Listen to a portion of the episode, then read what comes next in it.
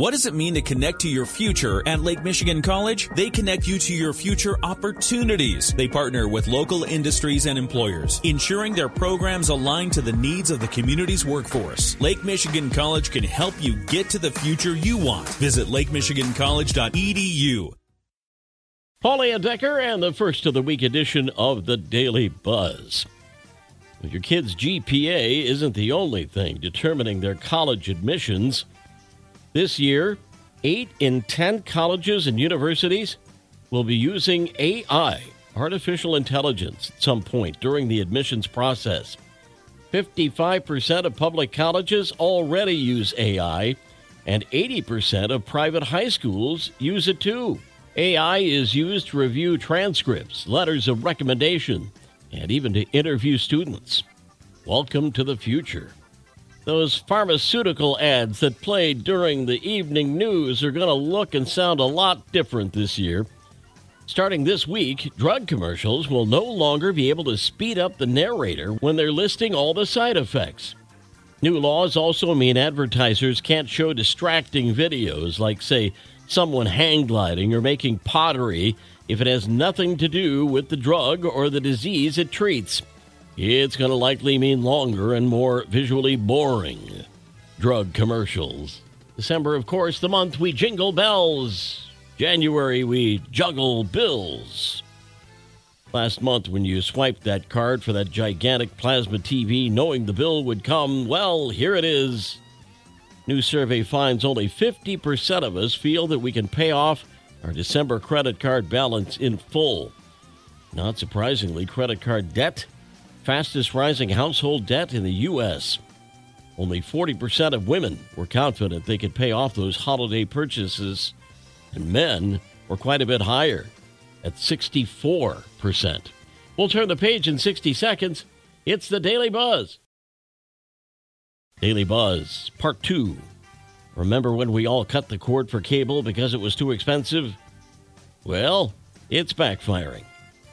New survey finds 25% of us are getting rid of at least three or four of their streaming services, and mainly because of the cost.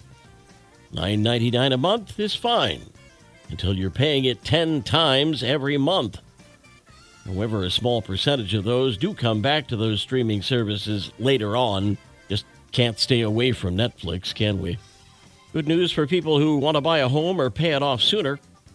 30 year fixed mortgages now below 7% and have gone down for the ninth straight week, according to the National Federation of Realtors.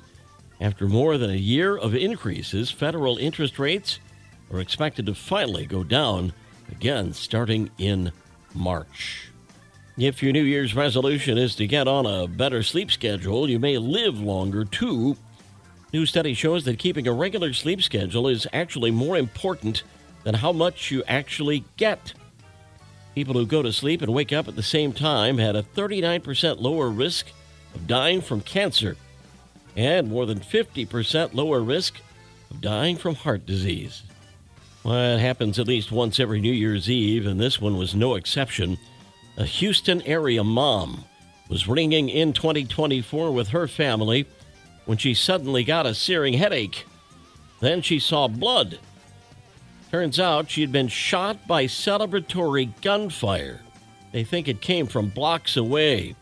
She'll be okay. But boy, this year started out with a bang. That could be a knucklehead story. Well, this is.